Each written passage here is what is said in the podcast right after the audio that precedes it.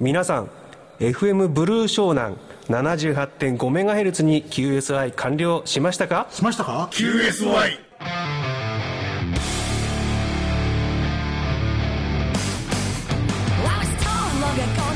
アマチュア無線に QSI がつきもの。でも人生だって QSI の連続じゃありませんか？厳しいこの番組は佐藤パーツ株式会社富士無線電機株式会社の提供でお送りいたします It's time for QSY Do you copy? Shall we start?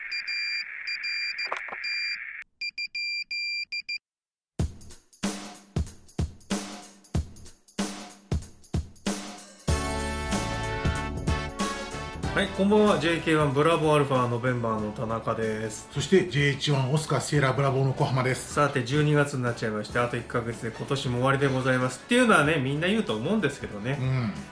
まあこの世の中あんまり関係ないかなっていう感じもしますけどね。まあね。ね。まあそれは別としてですねこの QSY の Facebook っていうのがあるんですけども、うんあまりご覧になった方いないんじゃないかなとラジオを聞いてる方でうん。思うんですけどもこのラジオの番組の中で尺が足りない部分とかですね写真を見ていただきたいなっていう部分はその Facebook に載せたりしておりますんでぜひこのラジオを聞いてる方も QSY の Facebook ご覧いただきたいと思ってるんです。ストーパース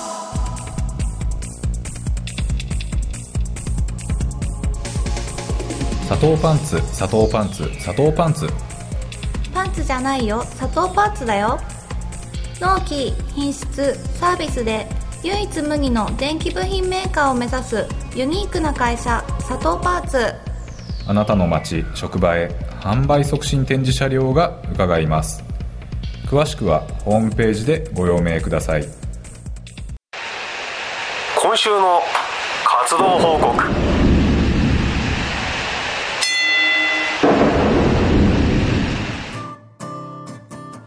今日は面白いものをご紹介したいと思います。この番組のスポンサーさんに佐藤パーツさんというメーカーがあるんですけどもそこのねそこのホームページについてなんですが、はい。そこにですね佐藤パーツの部屋といううー タイトルがあの『徹子の部屋』に似てますよね。えいやまあ似せたのかもしれないですけどその佐藤パーツの部屋というのがありましてね、えうんえーこれは私たちのポッドキャストサイトのところに佐藤パーツさんの、まあ、バナーみたいなのがあってそれをクリックすると佐藤パーツさんの、えーホームページの、まあ、大元に行くわけですよ。うん。そこにですね佐藤パーツの部屋って結構大きなこのバナーみたいなのが出てましてそのトップに出てる佐藤パーツの部屋のところから行くとですね、面白い記事がいっぱい佐藤パーツの部屋っていうのがあるんですよ。はいはいはいでそこの帯クリックしますとね豆知識という項目があって、うん。もっと見るクリックするとですねいよいよ面白いページが出てくるんですがうん。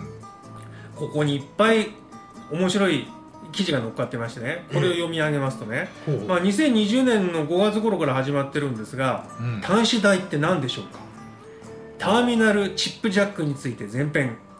ターミナルチップジャックについて後編。うん。えー2021年の年末頃にはですねハンダ上げした電線について、ハンダ上げ。うん、2020年あ2022年に入ってからですね、うん。アルミニウム製の電線について。おその後ネジのお話その1うん。ネジのお話その2ネジのお話その3あネジだけで3回使う。3回あるんですよ。なるほど。その後22年の、まあ、秋頃はですね、うん。明かりの進化の中での表示灯で23年になりますと初めて使う LED 表示灯。その後続編があります。初めて使う LED 表示の続編。で23年の初夏になりますとですねうん。つまみのお話あれこれ1、ほう。えーその2ヶ月後つまみのお話あれこれ2まあつまみはねうん。佐藤パースさんまあお得意ですすから。でねお得意ですね、うん。で23年今年のまあえっ、とついこの間ですかね、えー通道チェック測定などに、えー、規制替えチップ。これ規制替えってねえーアルファベットに書いてあるんで規制替え要するにね規制替え人形と同じですよね、うんうん。規制替えチップが最適っていうような記事がありましてですね。こう結構な、あのーまあ、項目がこれだけあるわけですよ。うん。でこれ一つ一つ開けるとですね、うん。まあなあのスクロールしてっても次から次へとお話が出てくるんですよ。これは面白いです。うん。ぜひあの時間のある時は覗いてください。でも時間取られます。ね本当に時間ある時読んでいただいた方がいいと思うんですけども。なるほどでこの記事をね、うん。えー書いてる主たる作家の、まあ、作家っておかしいですけどね、はい。方はですね、うん。もう佐藤パーツさんで長年エンジニアとして勤めてきた方で、うん。まあ、今は開発の、えー仕事から退かれているらしいんですが、うん。えー何でもできる方なんだそうですよ。もともとエンジニアの方ですからね。何でもできるんでしょう。そしてこう知識がね端子台とかターミナルとかもう知識が豊富なんだと思うんですよね、うん。だからこういうのが書けると思うんですけども。で何でもできるっていうことで何でもできるってあの CM に似てるんですけども。ああ似てますね。似てますね。ちょっと会社が違うじゃ会社ないですか。違いますけど、はい。まあどちらも我々のスポンサーさんなんですがね。うん何でもできるっていうこのエンジニアの方がですね例えば展示会で、えー使う、えーよくケースにスイッチとか表示とかいっぱいついてるとかそういう装置があるじゃないですか、はい。ああいうの全部手作りするんだそうですよ。ああこの方が。そう。なるほど。っていうふうに佐藤パーツさんの広報担当の方がお話しされてました。うん。で例えばいろいろこのお話があるんですけどこの中で先ほど小浜さんが言ってた判断した電線って何だっていうことなんですけども。ちょっとねあんまり聞かないですねね。ハンダ上げって。これなんだろうなっていうこのページ見たんですけどもうん。いわゆる被覆性を向いた、えー、と導線ですね、はい。まあ、リード線っていうかそれの場合、中が単線のものとか、うん。または、えー、と単線がいっぱい細いのが集まった陽理線に使うものとかがあるじゃないですか、これの、えー、と被覆を向いたところをおハンダメッキするようなことをハンダ上げっていうんですよ。ああなるほどね。でこれをハンダ上げした方が本当にいいのか悪いのか、これがねうん。難しい。あの僕らアマチュアは、うん。あのやっぱハンダメッキ、まあ、ハンダ上げっていうんですかね。したいですよね。したいですよね。だけど、うん。あのー電気工事の人はやらないん、ですよ、そう。なんか理由があるんですよあるんです、うん。これはこのページにちゃんと書いてありまあした。そうですか。そうです。うん。これはねやはりいろんな理由があってですね、まあメリットもあってデメリットもあって、うん。えーこの中で私一つ読んで覚えてるのはハンダで、えーハンダ上げしてしまうと硬くなってしまうんですね。逆にね。それが悪さをしてしまうと。ねじ止めした時なんかは、うん。その硬さが悪さをしてしまってギュギュギュねじ止めしていくとその形が維持されてしまってですね、うん。えー逆にネジがちゃんと締まっていかなくて緩む方向に行く場合があると。へえかえってそうじゃなくてより線なんかの場合は、うん。少しこのハンダ上げしな方が柔らかさを持ってるんで、うん。ねじ止めした場合に、うん。ちゃんとそのねじ止めが止まったまんまあー保っていただけるというようなことが書いてああそういうことなんだ、る、うん、ここのハンダ上げした電線についてっていう項目読んでみると面白いと思いますよ、うんうんうんもう一つ読んだのはです私最近読んだのはアルミ製の電線についてなんですが。アルミ製の電線の思い浮かべるのは、うん。高圧電線がアルミですよね。そうですね。それは書いてありました、うん。でアルミ線は軽いっていうのはいいことなんですよね。うんうん。一つはね、うん。ただ導電性が良くないんじゃないんですか？そうなんですアンテナ作ってよく分かってます。分かってる分かってる。そうそうそう。分かってますよね、えね導電性が悪いんだけども軽いというこの,、うん。あのいいところと悪いところを取ったんだけど結局アルミ製電線っていうのは軽い。そしてあの長いところを引っ張っていく高いところを引っ張っていくのはアルミニウム製をちょっと太くして、うん。えー電動性を良くしてでもそちらの方がいいというようなことが書いてありましたね。えなるほど。あの豆知識なんですけれども、5DFB ってあの、はい。軽いじゃないですはい。はいはいかで真ん中の線は、はい。あの表皮効果のことを考えて、ん。アルミの表面に銅メッキしてあるんですよ。あこれは最高ですね。あなるほど、うん。まあこれ高周波だからであって、うん。多分電線では使えない技だと思うんですよ、うん。うん。ね。まあそういうことがいろいろ書いてありますね、ん。あの読んでみるとあこういうことなのか。でね結構ね脱線した話もあったりして面白いんですよ。あそうですか。例えばねつまみのお話さっきあったでしょ、ええ。その中に最初にね「魚は炙ったイカでいい。そのつまみではありません」みたいなことも書いてあったりね、はい。お決まりですね。やっちゃってますか？やっちゃってますか？ね。はい、えー例えばネジの話だったらネジっていう字はなんかあの虫編がついてるけどなんだっていうそういうちょっとこう脱線していく面白い話もあなんであの字を当てたんでしょうかね。るねえそんなことも書いてあるんで面白いと思いますよ、うん。ね。さて佐藤パーさんですね。えー、とこういった本あの本職ですよね。端子台ターミナルとかね、はい。こういう話がここに書いてありますぜひこれを読んでですね、うん。また自作するときは佐藤パーさんの品物を使うとよろしいんじゃないかな、なるほど。ということでございます。はい。では音楽ですラプソディー・イン・ブルー有名ですよね、うんうん。えーレオタートが演奏してます。聴いてください。無線のことなら？何でも揃う無事無線電気。アマチュア無線業務無線インカムテレビアンテナ本体はもちろんオプションパーツアンテナケーブル周辺機器在庫も豊富富士無線電機は秋葉原名古屋成田千葉佐倉ウェブ検索は富士無線電機でよろしくお願いいたします。皆様のお越しを心よりお待ちしております。できるだけ？お安くします。無事無線電気無線は自作でより楽しくなる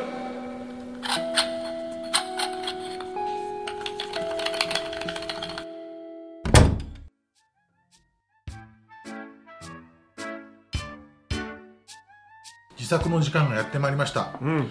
えー小浜さんお帰りなさいから帰ってきてる。まあ 帰ってきちゃったというか。どっから帰ってきたんですかね？これね、あのーまあ説明いたしますと僕コロナにかかっちゃったんですよね。10月でしたっけ？ええでなかなかちょっと戻ってこれなくてですね。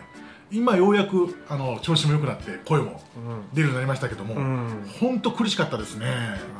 1ヶ月ぐらいは、えーこちらあのえ末広さんからのメールなんですけども、はいテキサスの方ありがとうござありいます。がとうございます、えー僕も、えー XYL も1日遅れでかかったので正確には僕らもですが7月にかかり、えー眼科医に検診に連れて行った時だと思われるというその時にはもらったそうですけどね。ああもらっちゃった。んですね2日ほど頭が痛い体がだるいゴロゴロとしていたんですが XYL がかかりつけに電話しテストで2人とも陽性が出たので薬を出してもらったところ薬はまあ4種類あると。ん。なんか多いですね。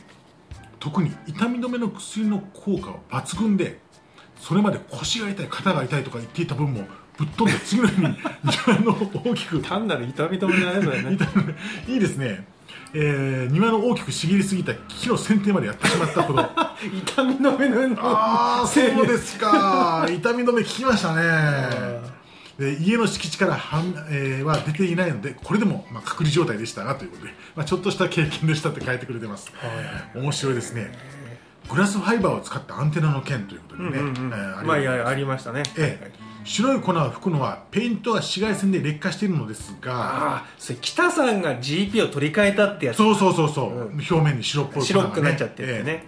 基本グラスファイバーは二液混合エポキシと同じものなので半透明。表の白ペイントが剥がれると透けて見えるのはそのせいですと。うん。え UV に強いペイントやパイプはいくらでもあるのですがなんせ RF 的に影響のないものを選ばないとダメなので難しいところですね。そういうことか、うんえーパイプを交換したりペイントを自分で塗ったりするとアンテナはおそらく設計通りの動作しなくなると思いますと、えーまあ、僕はメーカーの回し物じゃないですけどよっていうことですけど、うん。えー、と新しい時には、えーコーティング等されさらに上からペイントがなされているので問題はないのですが古くなったグラスファイバー製アンテナは中の真鍮棒とかへたった M ネスコネとか、えーあとは給電点にコイルとセラコンが入っているだけで、大してセーブするものはない以外パイプを素手で、えーいじっているとグラスファイバーあるあるのガラス繊維が表面が荒立ってしまっているので皮膚に触れるとまあサボテンの、えーこトゲね。うトゲですね、うを触った状態になってしまい1週間チクチクしますよ。あそうなんだ。触らずに破棄しましょうっていうので確かにあの建築材のグラスウールなんかもちょっと普通で触っちゃうともうチクチクしますよね、えーこれえーこれらではですねリサイクル以外の通常ゴミに混ぜておればそのまま毎週回収してくれるのですがなんか高熱で焼却されると日本のゴミ出しルールだと難しそうですねって書いてあります。うん。日本だと燃えないゴミかな。だから自治体によっては違うんですよね。ビニールとか何でももう燃やしてくれることもありますよね。そうそうそうそうそう。だ焼却炉の性能の違いなんでしょそううねですよね。ねえ何でも燃やしてほしいですよね。それ煙が出てなあや,、ね、やばいことになるといろいろななんかそうそう大好き心がいろいろとありますからね。ええ。ありがとうございます。ありがとうございます。でもう一つもう一つ来ております。来たんですね。ははいい、えー給付後における QST ということでですねあ、えーこちらもですね、えー、と末広さんからありがとうございます、はい。テキサスからいただいてえーテキサスからです。面白いですね。日本語で給付号で検索すると QST は出てこないけど Q コードで英語検索すると QST は出てきますと、あえー ARRL、えー W1AW から送信されるメッセージの頭には必ず QST、QST、QST で始まるもので、えーあり聞き慣れたものですということでそうなんだ。向こうではよく使われているということですね。ウィキペディアにおいても日本語で給付号とやるのと英語版にて Q コードとやるのでは内容が全然違う。そうなんだ。どうしてでしょうねと、国際的な符号なので内容は同じはずだと思うのですが、ということで。うーんそうですか、えー日本語でのウィキにはこのような注釈ありなお ITU、ICAO いずれも QAA から QUZ の全ての組み合わせが定義されているわけではない、これを受け日本ではえー総務省、えーあ総務省令無線局運用規則別表及び告示に規定している。難しいな。難しいですね。まだ QRA から QTZ を識別信号に用いていない、ちなみに ITU スタンダードでも出てこないですねという書いてありますね、えー、ということでですね、ままあ QST はこの間私は QST 病院っていうのを見かけたっていう話から出てきた話なんですけどね、えーまああの日本ではあの QST というと病院ということで。よろしいでしょうか？QST こう QST ってもう病院って出ちゃったらやばいですけど、やばいですけどね。ね、うん。でも給付号っていうのは私たちも知ってるようであんまりわからないで無線っても本当に、えー給付号の表見たって一部しか使ってないんだなっていう感じするじゃないですか。本当そうですよ、うん、あこういうのがあったのっていうのありますよね。うん。いやーまあ貴重な情報ありがとうありがとうございました。えーまあ、自作の話ね、うん。やんなきゃいけないなと思うんですけど、はいはいはい。最近ちょっとあの、はいえー FT817 をちょっと整備をしてましてうあの一応予備として何台かあるんですけどもん何台か817があるんですがあるんですよ。あそうですか。すごい817もねあの製造年月日によって、あのファイナルが違ったりとかしてあああああの部品がないんだよねその時期その時期にね。そうなんですよ。だからあのーこう総務省とかに登録するときに、うん。あのいつ頃作られたのかちゃんとあのあの型番確認してくださいってよく言われるんですよあそうねなんですね、えでね、あのーパカッと側を開けると、んオプションとして、ん。フィルターを入れるところがあるんですよ、はあはあ。入れたいじゃないですか。フィルター入れるともうバッチリですよ、ねう、ん、気持ちいいですよね。でね、あのーやっぱりフィルター使いたいっていうのは音声よりも CW の方じゃ電ないでか。信ですすね。そうですね。ええ。であのー八重洲の無線機ってコリンズのメカニカルフィルターを採用ししてるんですよ、これがね、結構いいんですよね、うんうんいいんですけどもう作ってないんですよ。やめちゃったの？やめちゃってひょっとしたらもう10年ぐらい前から作ってないんじゃないかな。だから本体買わせといてじゃあフィルターをと思ったら、ん。手に入んないんですよね。へえでそれって商売としていかがなものかと思ったりするんですけども、うん。でね、えーオークションとかで買おうと思って、ん。うんもう頑張って探すんですけどこれで頑張ったらもうプレミアム化というか高騰化して、もう価値が高くなっちゃったね、えー2万円でもちょっと手に入らないかもしれない。2万円は高い。で昔ねあの日本のコリンズの代理店で AOR はいっていう会社があって、ありますね。そこがあります。今でもあります。今でもありますよ、ええ。そこがあのフィルターをい、まやってやってたんです、でフィルター単体でも売ってたんですよ、うん。それをうちもねあの何個か買ったことを思い出して、うん。ちょっと設計して作ってみようかなと思ってるんですけども、手に入らんのですよね、2万円もする2万円します。でも AOR で売ってたフィルターは9000円ぐらいでしたね。まあそのぐらいと思いますよね。電子用のフィルターって。まあ、うん。昔だって8000円とかそんなもんでね、まあね、うん、だと思うんですけどね。あのまたあの近々作りますんでそのネタもご報告できたらなと思いますね。わかりました。はい。では音楽に参ります「オープリティウーマン」映画があったの知ってます、ありましたね。これの主題歌です。ロイ・オービソンが歌ってます。どうぞ Satopaz.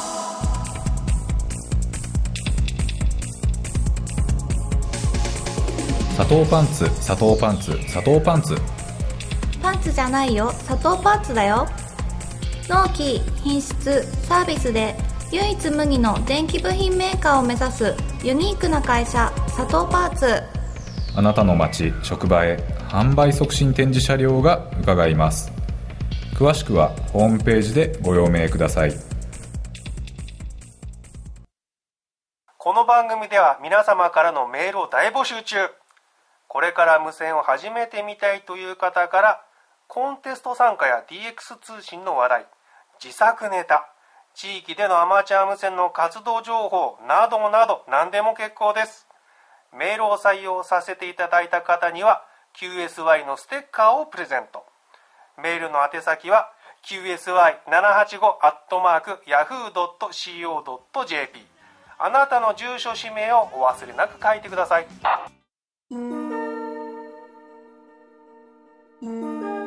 今日の今週の活動報告のコーナーで私のお話をしてしまったのでこのエンディングではですね、えー皆様からいただいたメールの今週の活動報告ここでお伝えしたいと思います、はい。お伝えするのはいつもメールいただきます。埼玉市の北さん。JI3AES ありがとうございます。ありがとうございます。またこの人の面白いんだ、ね、うん。久しぶりの投稿ですがあんまり久しぶりって感じがしないんですよね。なんかよくいただいてる。毎回読んでるような気がしますけど。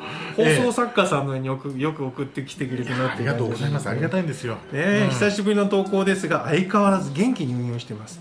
よかったですさて11月23日は東京 U- UHF コンテストで430メガで参加しました。うんうん。電信電話ともあ電信電話とも空き周波数を探すのに苦労するにぎわいで174局と更新していただきまた電子での電信での開始直後に電子電子キーのマニピュレーターの接触不良で急遽縦振り電源で打つ場面もありかなり運用訓練になりました174曲うん。元気すぎませんか？まあ喋るのも電信打つのも大変ですよね、結構ね、うんただね UHF コンテスト結構にぎわうんですよ。毎年毎年。ん。楽しんでる方多いんですよね、うんうん。